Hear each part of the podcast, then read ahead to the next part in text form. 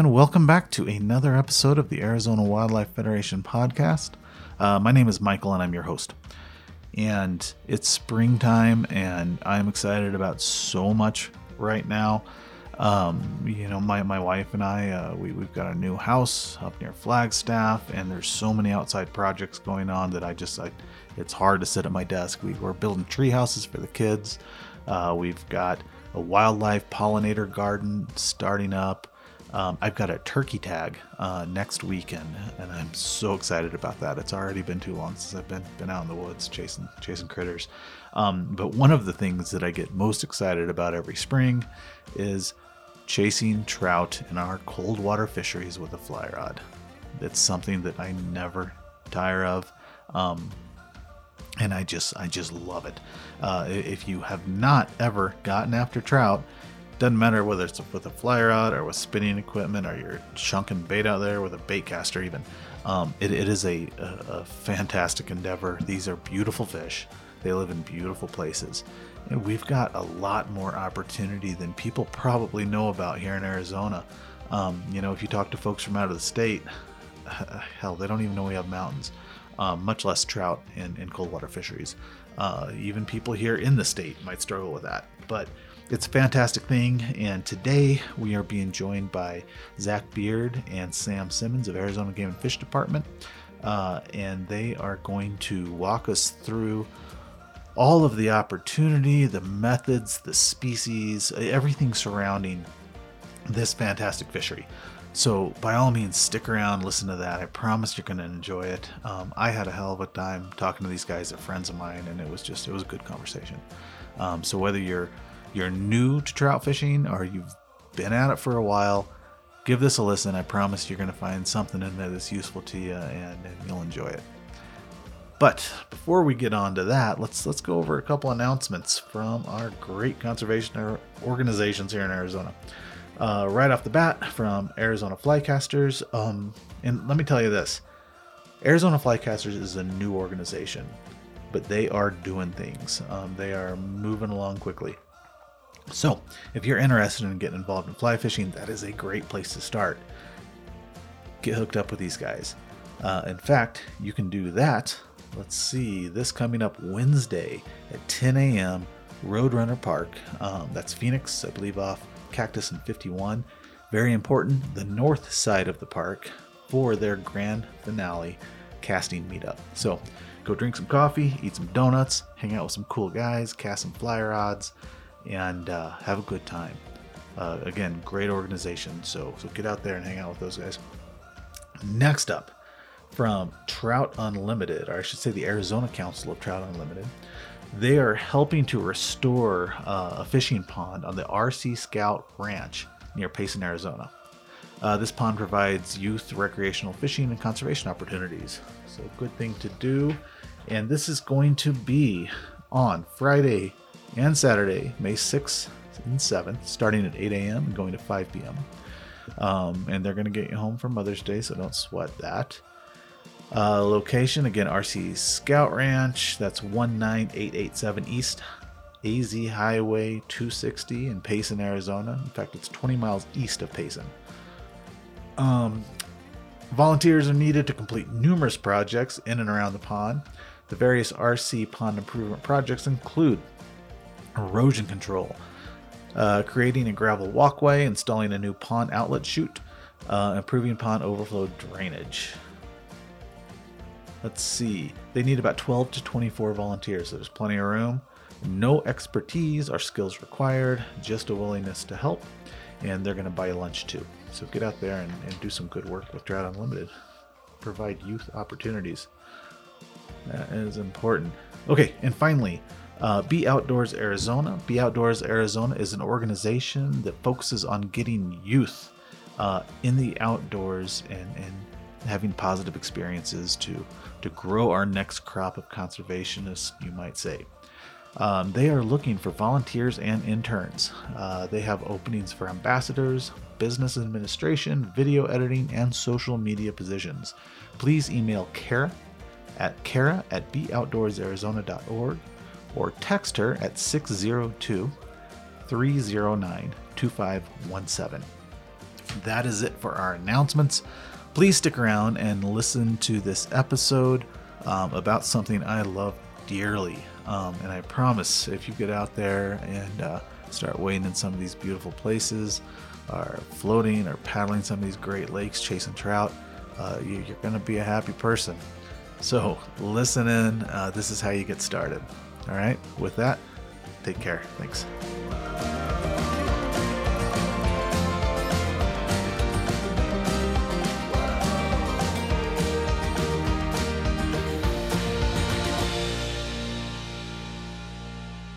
All right, I am sitting here with Zach Beard, native trout and chub coordinator with the Arizona Game and Fish Department, and Sam Simmons, Canyon Creek Hatchery wildlife specialist and fish culturist. Welcome, gentlemen.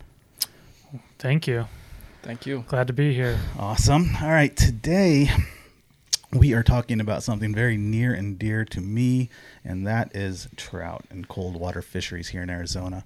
Um, and you know if if you're like me and you have people that are not from Arizona, you know uh, it, it's usually a surprise to them that we have mountains and trees.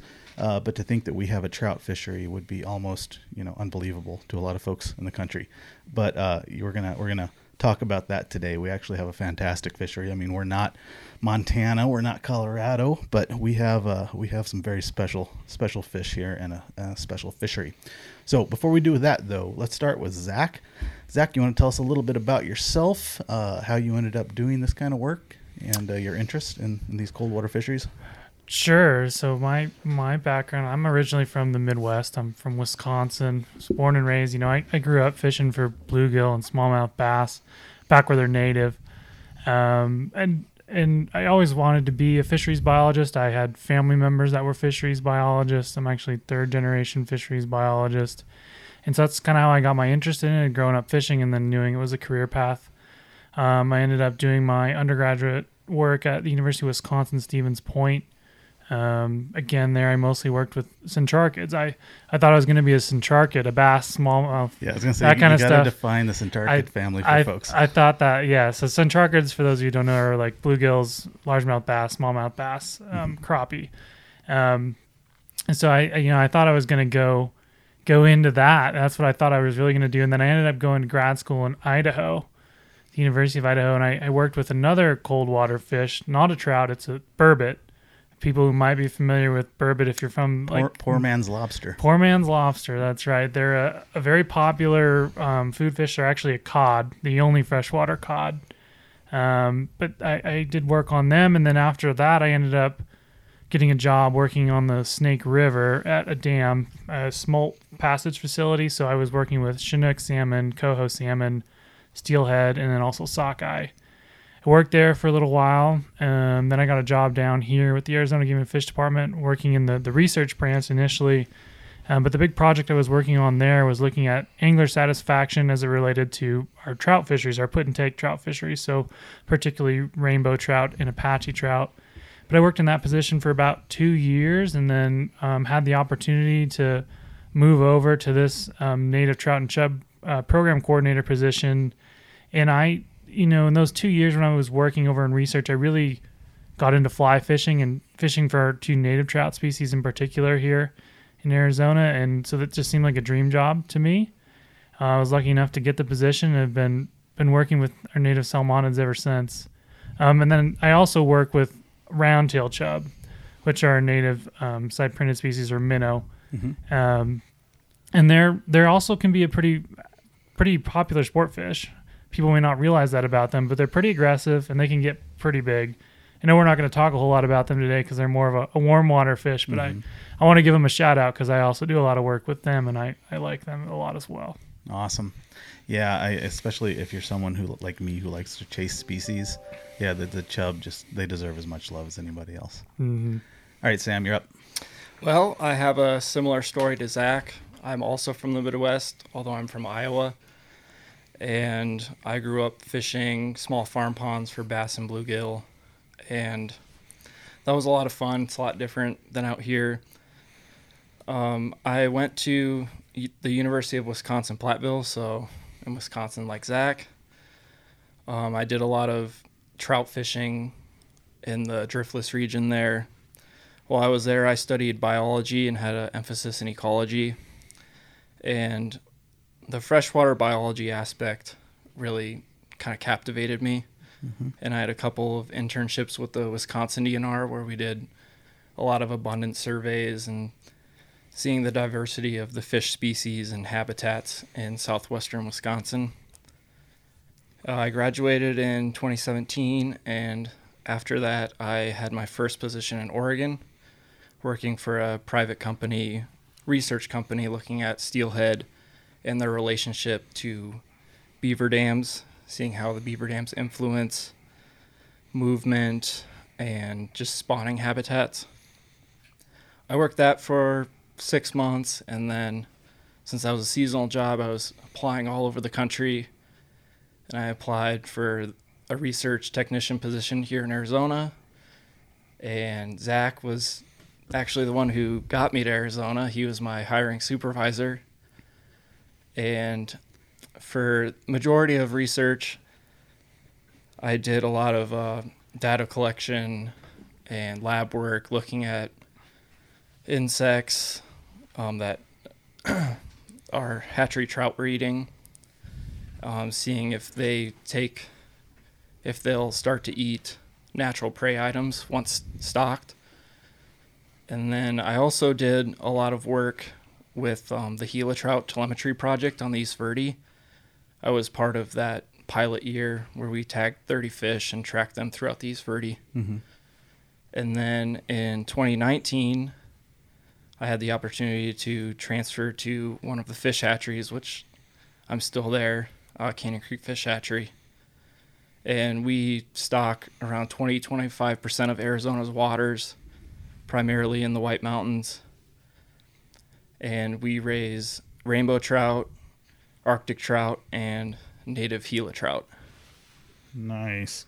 Um, yeah, I got a just. Uh, I was in a meeting just before this, and I got an interesting, uh, what I thought was an interesting quote that uh, seven hundred thousand pounds of fish are produced and stocked per year in Arizona. Yeah, I, I, I mean, I'm not ready to go into that. I want to talk about hatcheries here in a little bit, but uh, I also want to pull that up while I still remembered it. That's impressive. Yeah, that's a that's a lot of fish. All right. So, again, you know, like a moment ago, I said people don't think of Arizona as a as a, a cold water fisheries state. Um, and probably throughout this, since I'm a fly fisherman, I think everybody else here is a fly fisherman. Um, when I say fly fishing, I'm, I just mean cold water fishing. I just that's what comes to my mind anyway. Um, and we'll talk about that too. We'll talk about some some methods of of getting after these guys too. Um, but not only do we have you know, cold water fisheries here, we have one species of trout that is solely native to Arizona, and another one native to the Southwest.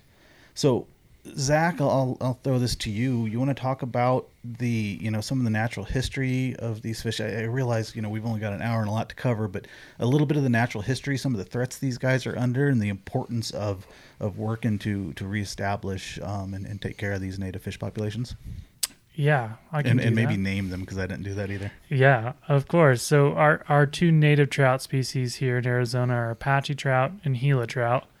So Apache trout are only native to Arizona. They're uh, really the cool thing about Apache trout is they're they're basically native to Mount Baldy and all the streams that flow off of it because they're native to the Little Colorado River headwater, the White River headwaters, and the Black River headwaters, which all originate on Mount Baldy. Yeah. Yeah, Um, Did they? I mean, was that like an isolation event in evolution, or were they at one point more widespread and got cut off there? So it's it's hard to know. Um, so both of our native trout species are descendant from a a, a long distant relative of rainbow trout.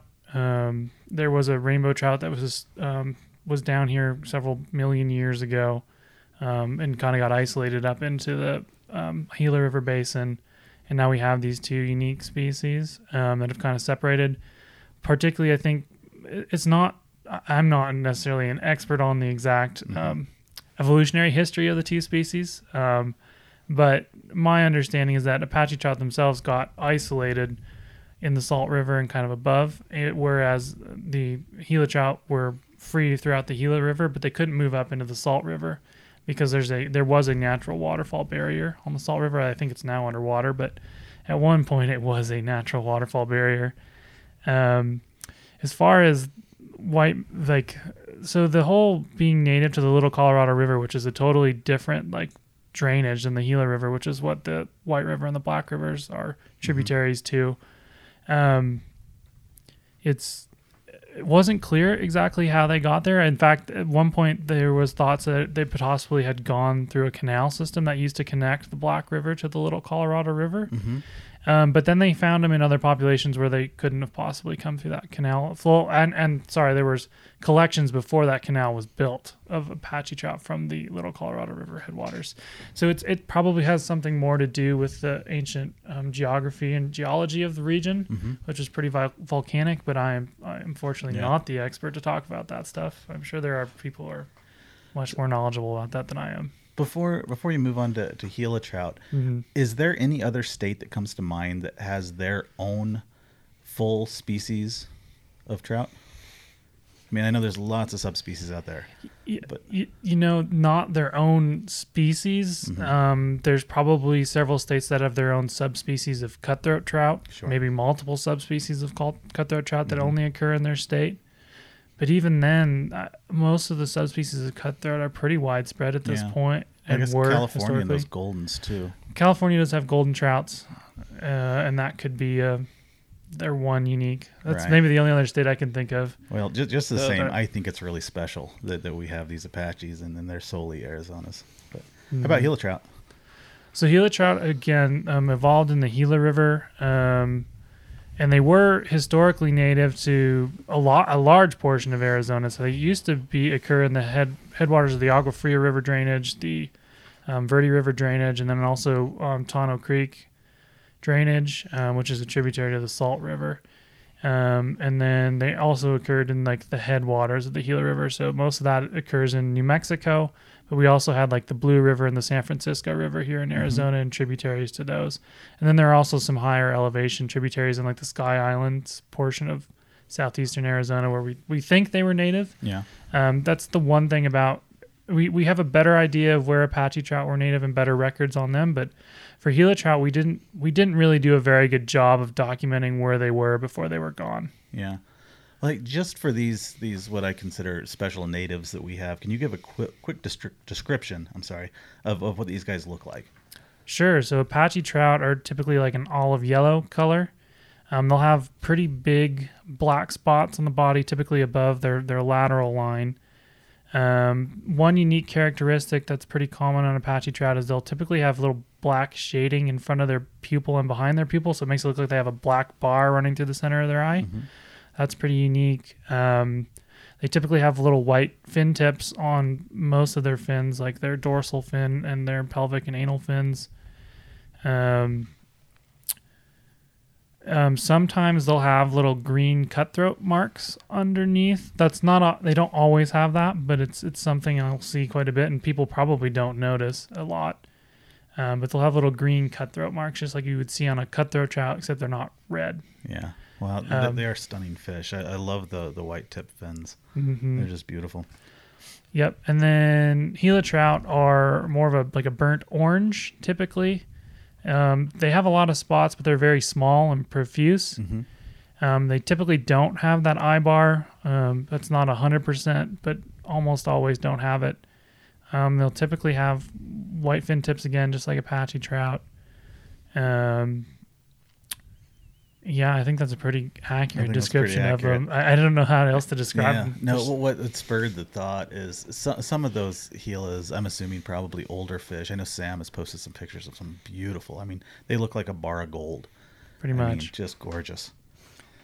All right. Um. So in fly fishing, trout fishing circles, uh, terms that you, you're going to hear thrown around a lot are native trout, which we've been talking about. I think it's pretty clear what we're talking about when we talk about native now. Uh, but we also talk about wild trout versus stockers. Can you give me some definitions, either you guys, on, on, on what those terms mean when people are talking about them?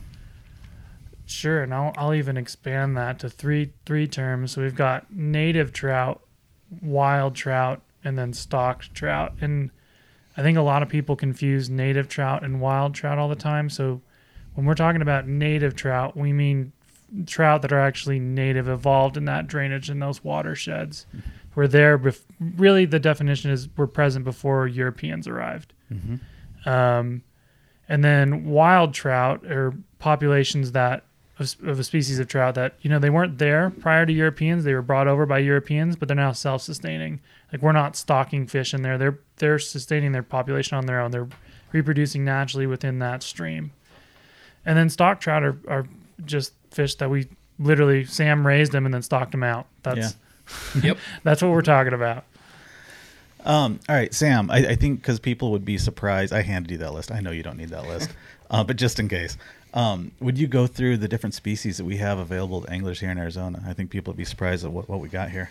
Yeah, absolutely. So we have eight species of salmonids. Uh, the rainbow trout is the most cultured uh, species that we have. They're at every hatchery, and they're very easy to raise.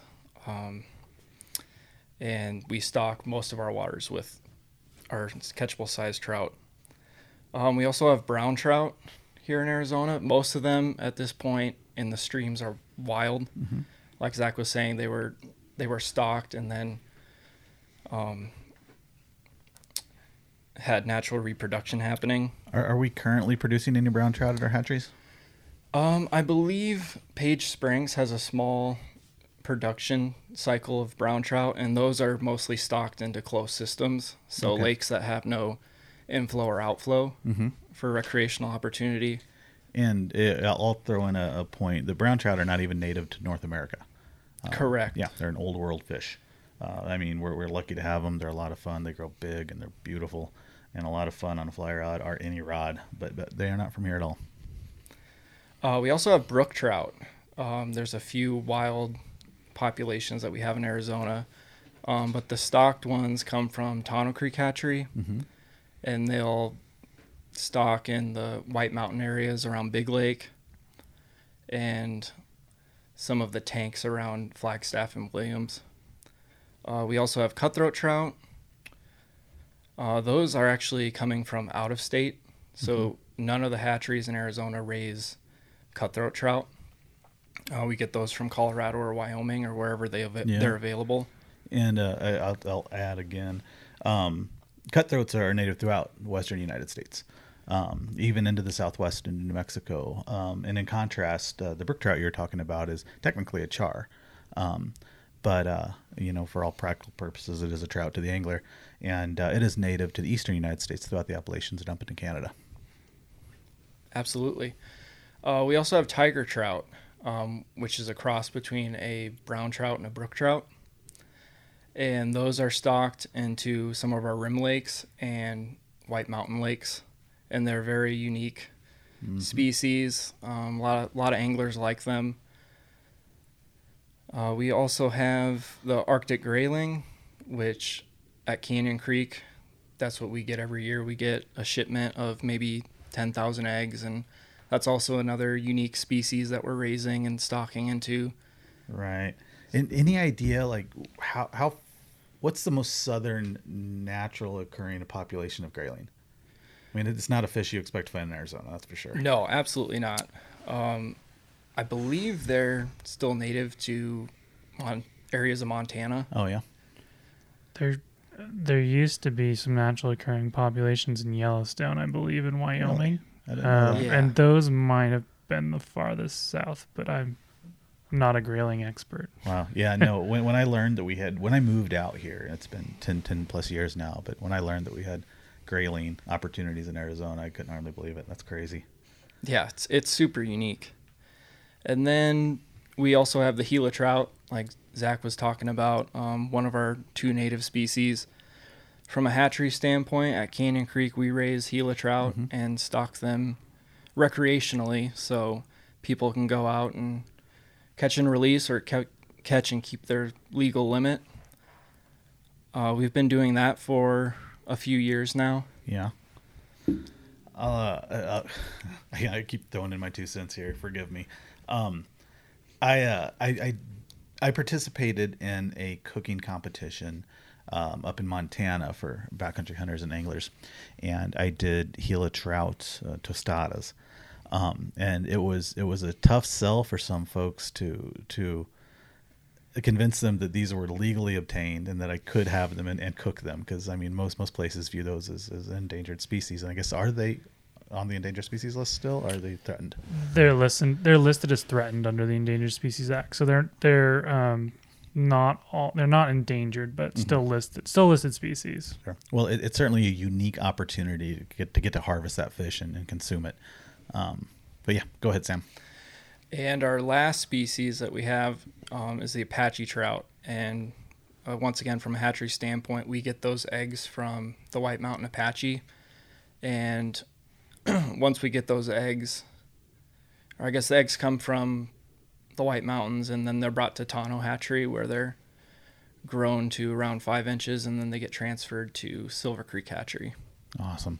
So to, to summarize, we have native wild fish, and these are Apache and Gila trout that are occurring and reproducing in streams that they historically have always been in. Then we have native uh, cultured Gilas and Apaches. Um, and is there anywhere that, that people can catch and consume Apaches? I'm assuming no. Or yes. Um, you can when they do stock Silver Creek, Uh-huh. like this time of year, Okay. if they were to put Apaches in, you could keep your limit. Yep. There's Silver Creek, and then there's also the West Fork LCR, Little Colorado River at Sheep's Crossing, and also in Greer. They'll stock those. Um, Ackre Lake gets stocked, but that's catch and release only, so I shouldn't have said that one. Yep. But but they do stock Apache trout there. Um, oh, East Fork of the Black River, they stock. We Okay. stock Apache trout. I keep saying they, but Do it's our department. just fall under general trout regs? Are they spe- species specific bag limits? So um, East Fork of the Black River is um, statewide regs. Mm-hmm. Um, so is the West Fork LCR. I believe Silver Creek is also Okay. statewide regs, but um, I'm sure there are people who might know those regs better off the top of their heads. Gotcha. All right. Lee Valley, you can keep, I think, two. Oh, yeah. You can, and that's Yeah. occasionally stocked with Apache trout. And then there are several other lakes that are available for us to stock them in, and they get Apache trout occasionally when we have enough Mhm. to stock those other lakes. But Okay. So, all right. Then, outside of having both cultured native fish and wild populations of native fish, um, we have wild populations of non-native fish. So we have small stream rainbows, small stream browns, um, and and you know lakes with reproducing populations as well. Uh, so yeah, it's it's across the board. Um, we got a ton of opportunity with a ton of cool species. So before we, we move on to you know angling for all these all these awesome fish, uh, Zach, can you can you talk about some of the threats these guys face and, and some of the way you try to mitigate and manage them? Sure. So the the biggest threat right now, and really has been for quite some time, to both of our native trout species is is rainbow trout, or, or cut cutthroat. But we just don't have that many cutthroat trout, so it's really rainbow trout. Um, and the reason they're a big threat to the two species is they readily hybridize with them. Like I mentioned earlier, they're close descendants of rainbow trout. They're not that far diverged from them, and they can readily hybridize. And so once they hybridize, um, they're no longer considered Apache or Gila trout, and and those don't count towards recovery of the species. Those populations no longer count towards our, our recovery efforts for getting them delisted from the Endangered Species Act. Because we'd all like to see these fish recover to the point where they can be removed. Because both are listed as threatened right now, but uh, my job is really getting them to the point where we don't need them to be listed anymore, and can continue after that to Yeah. continue to grow them so that they do well and flourish on the landscape long after I'm gone or long over after all of us are gone, because they're really unique species, and I would hate to ever see them disappear from this earth. Yeah, no kidding. Um, and what about forest fires and climate impacts? Those are also the next biggest threats. I mean, I would say um, wildfire really is one of the biggest issues we're dealing with all the time. I, I was telling you just before this that there's a there's, or I guess I was talking to Sam actually just before this and was telling him there's a there's a wildfire right now by one of our Gila trout populations. It's it's maybe two miles away or something like that. Luckily, at the moment, it seems like it's not going to go into the watershed, but it's it's it's so close. And, yeah, yeah. and Fire you, you just you just early. you just never know which way the wind's going Mhm. to take that fire, and so it's it's nerve wracking, and it it just seems like it's a constant battle with fires. We've lost so many populations to fires, and we go out there and we start we just have to start over again, and Yeah. that's the way it goes. But um, and and so our native trout did evolve with like the historic fire regime that was here, and and that's um, you know they're they're adapted to that. But the problem is, is the the natural fire regime has changed so much over the last 200 years. We didn't much use more intense now. much more intense, much larger burns. Um, these just aren't the kind of burns that we they used to get historically, and so it's and there and there are a lot of reasons for that, but um, that change is really really hindering the ability of trout to survive the impacts of those fires. Um, and so and then climate change itself, uh, which is kind of a factor, it's kind of affecting the increase in wildfire and the severity of them. But it's also there's other ways it's going to do that. But the Southwest is predicted to probably get a little bit drier and hotter. And if there's one thing that cold water species don't like, it's hot, dry dry, and dry, hot. and hot. So you know it's not it's not not a great thing for them. You know we've done some some preliminary climate modeling for both species, and it you know particularly for Apache trout, just because of where they're isolated to at this point, it doesn't seem like temperature is going to be a gigantic concern for them Mm-hmm. going forward in the future. But drought definitely is. Um, their habitats are just Yeah. drying up. We're just not getting enough rain and snow like we used to. So the, these wild native populations of fish are obviously something special, uh, something something to be cared for. Oh yeah. What what? How do I say this? What are you looking for when you're opening up fishing opportunities for these? And these are catch and release, barbless hook, single hook type opportunities. But what what tells you that a population is hardy enough to sustain some recreation? Sure. Yeah. So we, um, you know, typically when we're going to open up one of our recovery streams, is what we, we call them. Those are typically populations where our, our primary goal there is to have a self-sustaining population, and the secondary goal is to have recreational opportunity. Um, those there's a couple criteria where so we're going to be looking for a population estimate of at least around 500 adults typically. Um, we're also going to be looking for them to be pretty well distributed throughout the stream itself, throughout all the habitats. And then we're going to also look to see natural reproduction for the most part. Now, um, these are not hard and fast rules that we exclusively follow to open these streams to angling, um, but they are rules that we've used in the past, and um, it, it's it's been difficult because sometimes we've had some problems with those criteria can be difficult to meet at times. And there's plenty of science and examples from other places in the West where you can you can show that you know native trout recovery and angling can go hand in hand, and you can provide a fishery while a population is still establishing, and it doesn't it isn't detrimental to the establishment of that population. There's plenty of examples for it, and so we're trying to be better about that. Yeah, Um, yeah. I think uh, allowing uh, the public responsible access to, to a resource like that only builds uh, connections and, and folks that care and, and want to protect them. So I think it's a smart way to go. All right, um, let's move on back to Sam, and I'm, I'm going to call Sam out here. Um, Sam is largely known as probably the nicest guy in the Arizona fly fishing community. so congratulations for that, Sam. Well, thank you. That's a Thank you. compliment. Um, Sam, can we talk about um, our hatchery program? And I, I've got several questions here. I'll maybe try to clump them all together and just let you go. Um, I'm curious about, you know, the urban urban fishing programs. I'm curious about, you know, how, how these these places operate. And I'm probably putting way too much on your lap here. Uh, how they operate, how long it takes to grow a, a, a catchable size fish, and, and what determines where where you put them. Right on. So um, I'll talk about Canyon Creek Hatchery, um, where I'm working. But typically, we get the the fish as eggs. Our rainbows come from out of state, and once we get them in eggs, we'll hatch them in our jars. In our production cycle, we're growing these fish to around a 13 and a half, 14 inch average, which takes a which takes two years, and then that's when we'll stock them out. Um, and deciding the number of fish that's decided by a regional fisheries biologist. Um, so for us, we primarily stock region one, and they're the ones that decide the numbers of fish and see if we can fulfill those requests. And I believe those numbers are based off um, angler use and the size of lake.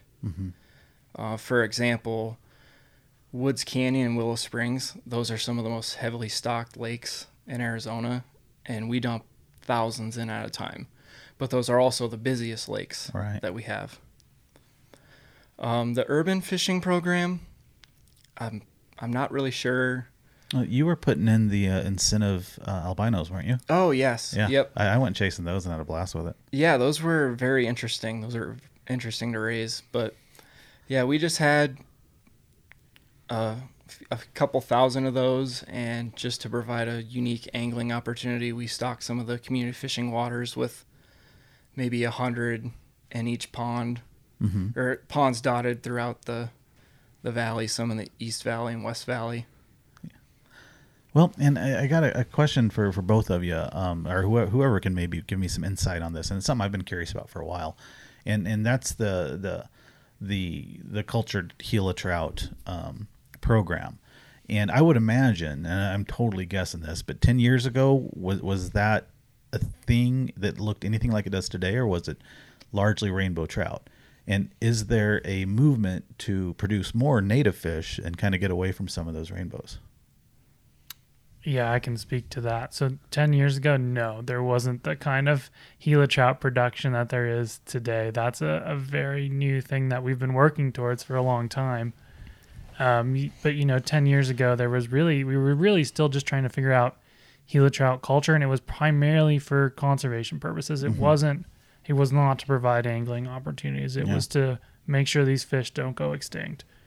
Um, but you know we've we've gotten pretty good at it. I, I Mora National Fish Hatchery over in New Mexico is really the ones who have spearheaded and done all of this culture work, and that's they're currently well they they used to be the only brood stock, and they still are for recovery purposes.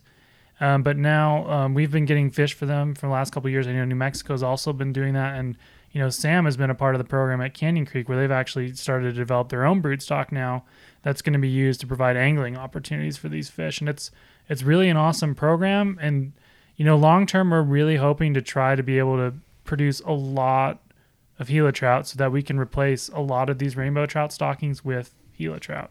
Awesome. Um, we it, or, yeah, it it just be an awesome goal for Yeah. for this I, program. I think it's I think it's fantastic, and I think it's very forward thinking, um, and I'm excited about it. And yeah, these Gila trout that Sam's raising up, they're they're not. I mean, they're slabs. They're they're good fish. They're they're really good fish. yeah.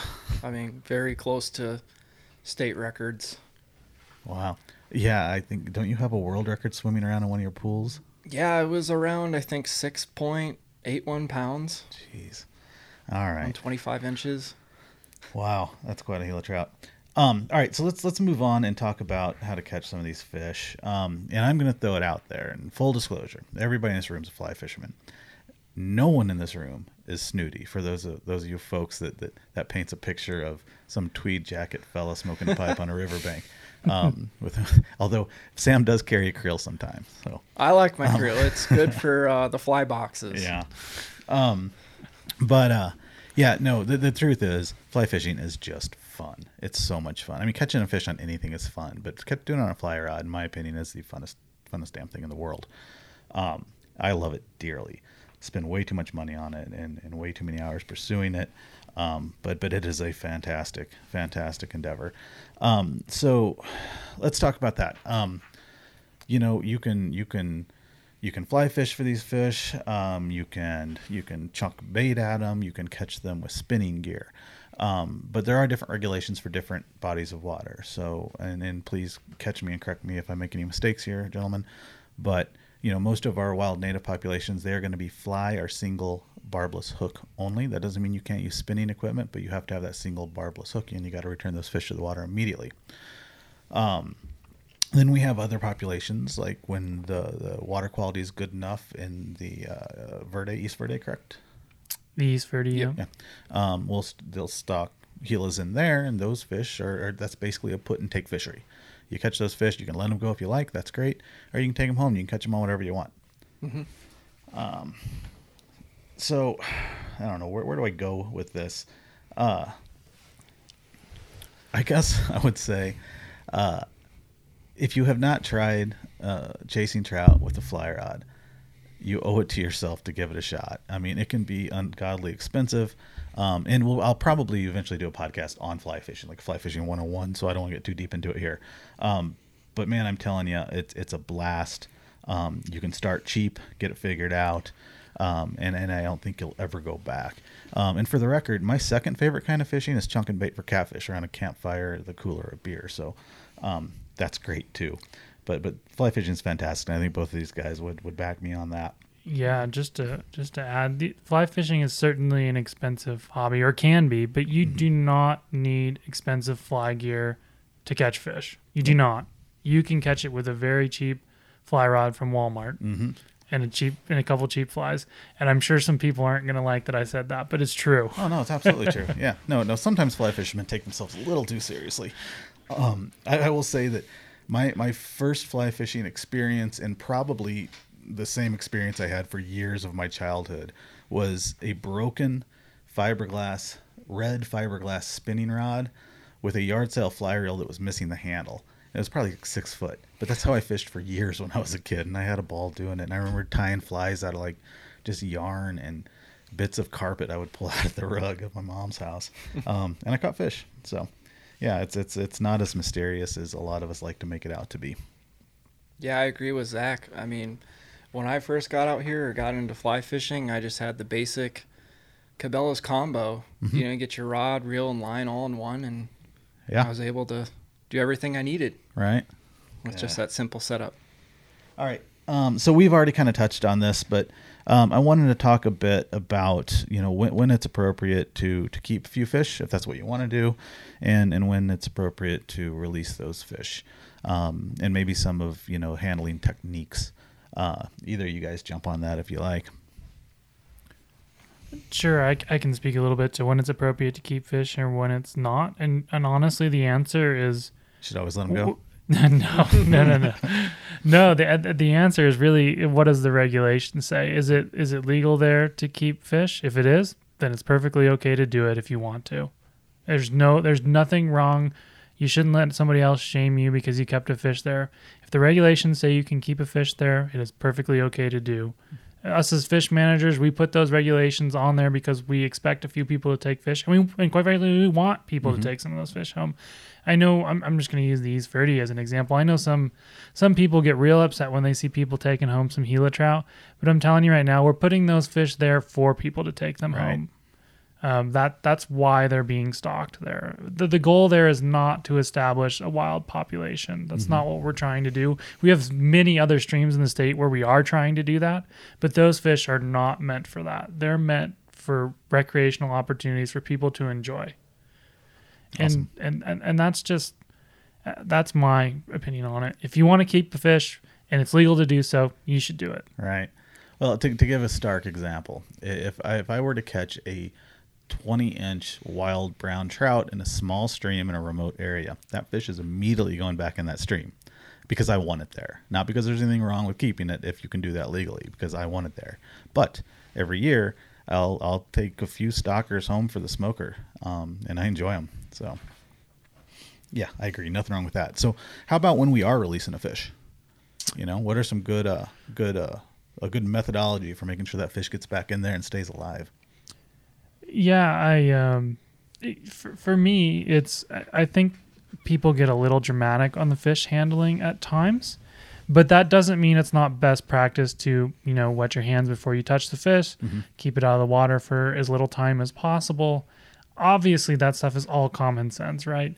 Fish can't breathe if you hold it out of the water. they can't breathe air, so if you hold it out of the water for a long time, Uh-huh. it's it's not great for it. Yep. Now, if you hold it out for a little bit to get a quick picture and you wet your hands, it's fine. The fish is going to be okay. And if you accidentally forgot to wet your hand, it's not the end of the world. The fish is probably going to be fine. If the fish got foul hooked a little bit or something, take the fish out and still put it back. I've seen all these stories of, oh, well, it's certainly dead. That's not true. The fish has a much better chance of surviving if you put it back because if you take it home, it's a 100% chance of mortality. So, um, it, it, I think people obviously you want to you want to handle them properly. You want to keep them wet if you can. You want to minimize air exposure times. Um, you want to be as careful with them as possible. You want to make sure you don't do too much damage with the hook. That's why a lot of people use barbless hooks. Um, but I think it gets a little overblown I would agree with that. Yeah. as to how sensitive trout are. So to, to put it in stark contrast, uh, one I would recommend a net. A net makes landing a fish so much easier. You can keep it in the water while you're taking that hook out. It's contained. Um, but what you don't want to do is hook a fish and just start walking backwards. And if, if this isn't a catch and release situation, if you want to keep that fish, you do whatever you want with it. But you don't want to walk back, drag that fish up on the shore, let it flop around for a little while while you dig out your camera and your pliers and, and everything else. Um, and then by the time you finally get that fish unhooked, he's covered in debris and beat to heck, and, and you throw him back in the water, and you wonder why he's like sitting on his side for a few minutes. That's how you don't want to do it. Um, all right, so uh, let's let's talk about, and this this is something that you kind of got to be careful with, right? Because you know, being in it's maybe not Zach because it's Zach's job to provide opportunity to fishermen, but for folks like Sam and I, we don't really want to share all these good spots, you know. So there there are spots that are certainly well known, um, and and if you asked me uh, point blank, you know, hey, where to go, I'd give them to you in a second. But then there's other spots that, you know, they're special. They're harder to get to. Uh, the fish are wild, um, and you know, for my personal opinion, which is very selfish, I think you ought to work for that stuff. You know, figure it out. I'll give you hints, but so let, let's talk about where do people go? Where do people go to take advantage of these these cold water fish? I think, um, well, I would have to agree with you. I'm a little bit selfish on that aspect. I don't really tag locations at all. Um, but there are some great resources out there uh, that anglers can look at to kind of get a general idea of where they want to fish. Um, one of those resources is the Arizona Trout Challenge interactive map. Mhm. That when I first started fly fishing in Arizona, that's immediately what I looked at, Yeah. um, and that helped out a lot. There's a, there's also some good books out there too. I don't have any of the titles and authors in my head right now, but a quick Amazon search or, or Google search will get you going in the right direction. Um, now, and, you know, I will also add to that that Arizona's fisheries are not the most stable fisheries in the world, so some of them blink on and off. Um, and some of those uh, guidebooks, you know, they might be a little dated. Uh, and you might find yourself wasting a day hiking into a creek that's not even there anymore. But, uh, but there's plenty of resources out there if you want to do your homework and and find these special places with these you know big 20 inch browns and little creeks. You know, they're there and you can find them. You just got to work and get to know people. You know, get involved with Trout Unlimited. Uh, do some do some volunteer backpacking of trout eggs into high mountain streams with Zach. Um, that way you get to know folks, and once you get to know folks, the information really does seem to seem to flow. But but for folks that are just wanting to get started, where are some good good go to places for them? Um, I would say,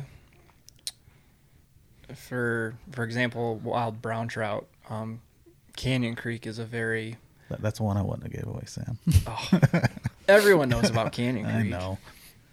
Um, that that's a good location Yeah. if someone wants to practice catch and release in the lower section, which Yeah. that that is the regulation there. Um, another one would be like the East Verde. Mhm. Um, Are, are there any fish going into the East Verde this year?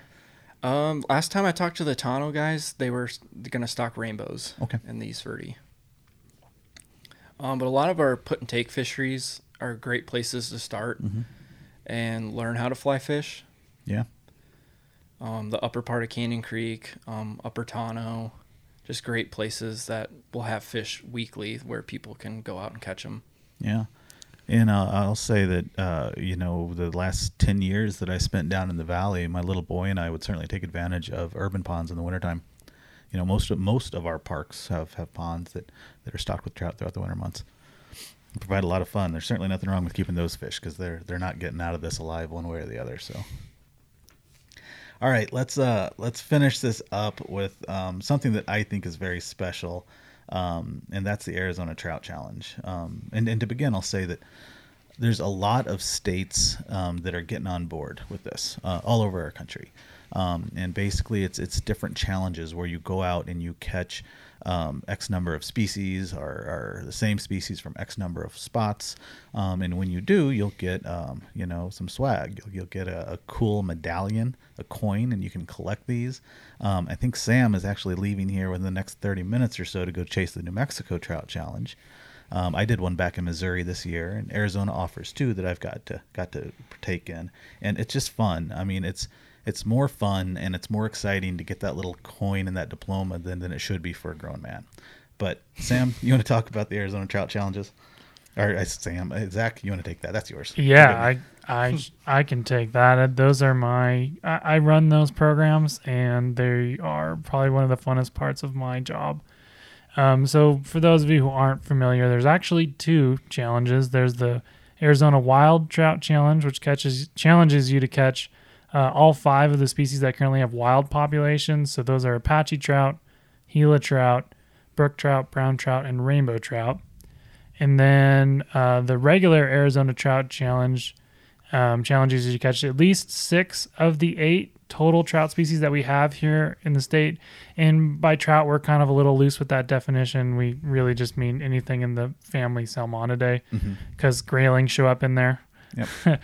um, but so let's see if I can name all eight off the top of my head. So Apache trout, Gila trout, brook trout, brown trout, cutthroat trout, Arctic grayling, tiger trout, and which one am I missing? Did you say cutthroat? Rainbow. Rainbow. Oh. Wow, wow. I'm missing common. the most common yeah. one, rainbow trout. Um, so those those are your six out of eight. Um, and so the really neat part about that is you it's really simple. We have a, a, website. You can go to that website and it'll explain all the rules for the challenge, but the, the rules are generally pretty simple. Fish have to be caught legally in Arizona. You need to take a photo of that fish so that I can see that you actually did catch what you said you caught. Um, and this, there's a simple application that you fill out and you send to our Arizona Trout Challenge email. It's aztroutchallenge at azgfd.gov. Um, you send that application to me, I'll review it, and then I'll tell you either, yep, it's good, or no, you, this is why it's wrong, or I'm declining your application because you, so yeah, the, the most common reason is misidentification of species. Mm-hmm. That happens a lot. Um, and so once you complete one of the two challenges, what you'll get from me is a, a very nice certificate that you can frame. It's printed on very nice, um, fancy paper. Um, and then you'll also get an Arizona Trout Challenge hoodie um, those are quite popular with a lot of people. I know that. Well, um, what happens if you're like a little huskier than you you want to admit, and you ordered this the size a hoodie that was just too small for you, so you never get to wear it? Is there a redeemable uh, situation there? I, I, don't know if they want your sweatshirt back because it's probably been worn a bunch of times. But um, yeah, just talk to me. We can we can get you a new one. Um, exactly. Yeah, I've had a couple people of like they like something they lost their their hoodie or something. Mm-hmm. I'm I it's usually not a big deal to send you another one. Gotcha. Um, now don't just be like telling me you lost your hoodie so you can get like four for your best friends and families because I'll, I'll, eventually ca- they, they got to earn that man. I'll, yeah. I'll, I'll eventually catch on to what you're doing if you email me like five times in the same month saying you lost yeah. your trout challenge sweatshirt. I, I will kind of figure out what's going on there, but um, so you, you, get the Trout Challenge sweatshirt for the first challenge. Now, if you complete both the wild and the regular one, it doesn't matter which one you complete first. Um, you'll just get if you just do one, you'll get mm. the hoodie. Doesn't matter which one it is.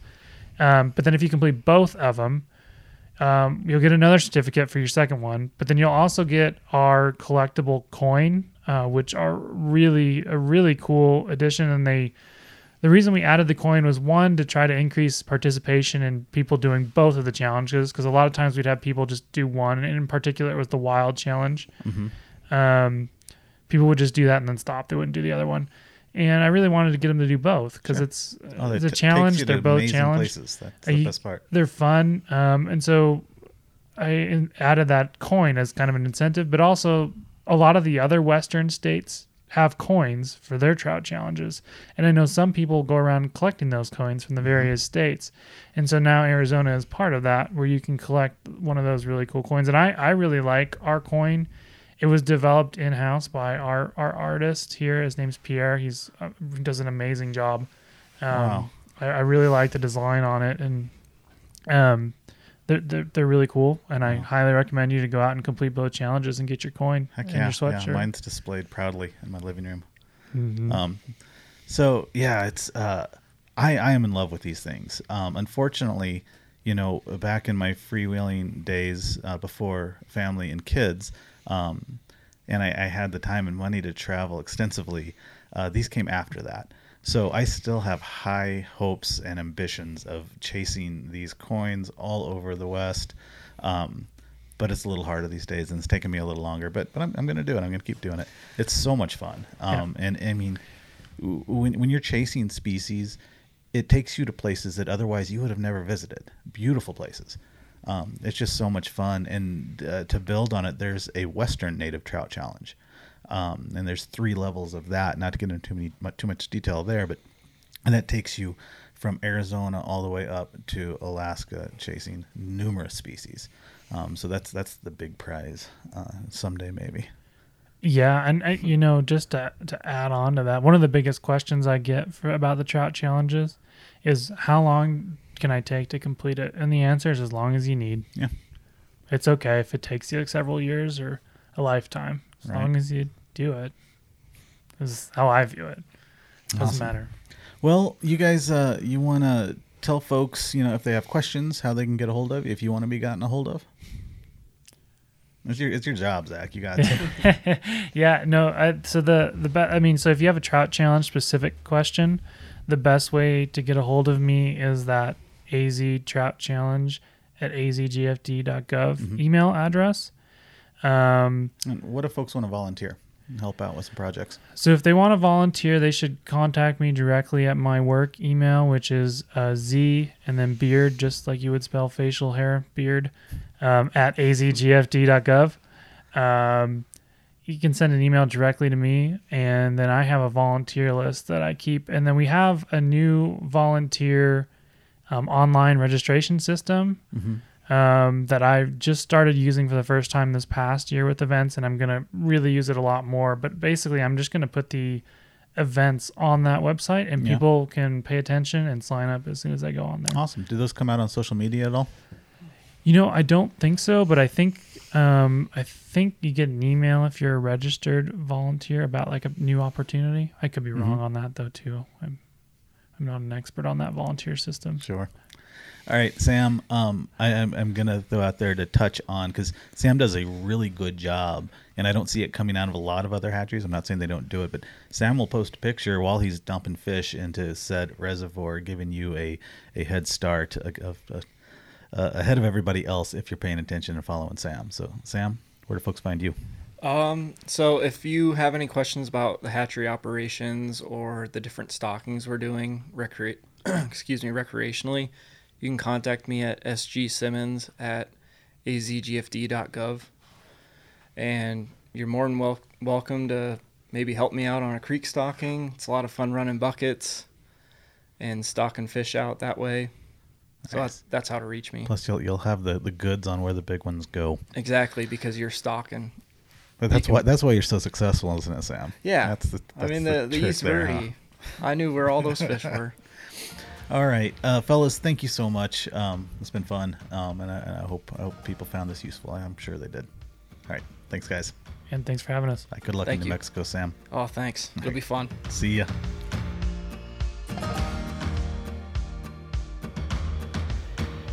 Well, I hope you enjoyed that chat with Zach and Sam. They are great guys, and I certainly enjoyed talking with them. And hell, I even I even like fishing with them better. But they're out there working working hard for our recreational opportunities, our habitat, and our wildlife. So we owe them a debt of gratitude for that. Um, and also, you know, do them the favor getting out there and utilizing utilizing these places and these these species they're working so hard for because that's why they do it. And don't forget, you can reach me at podcast at azwildlife.org uh, anytime you like with any suggestions, any comments, any questions. Um, I'm, I'm happy to hear from all of you. So, with that, uh, we got lots of great episodes coming up. So, stay tuned every two weeks. That's every other Monday. And uh, yeah, we'll be catching up soon with some more, some more interesting talks. Thanks so much. Take care.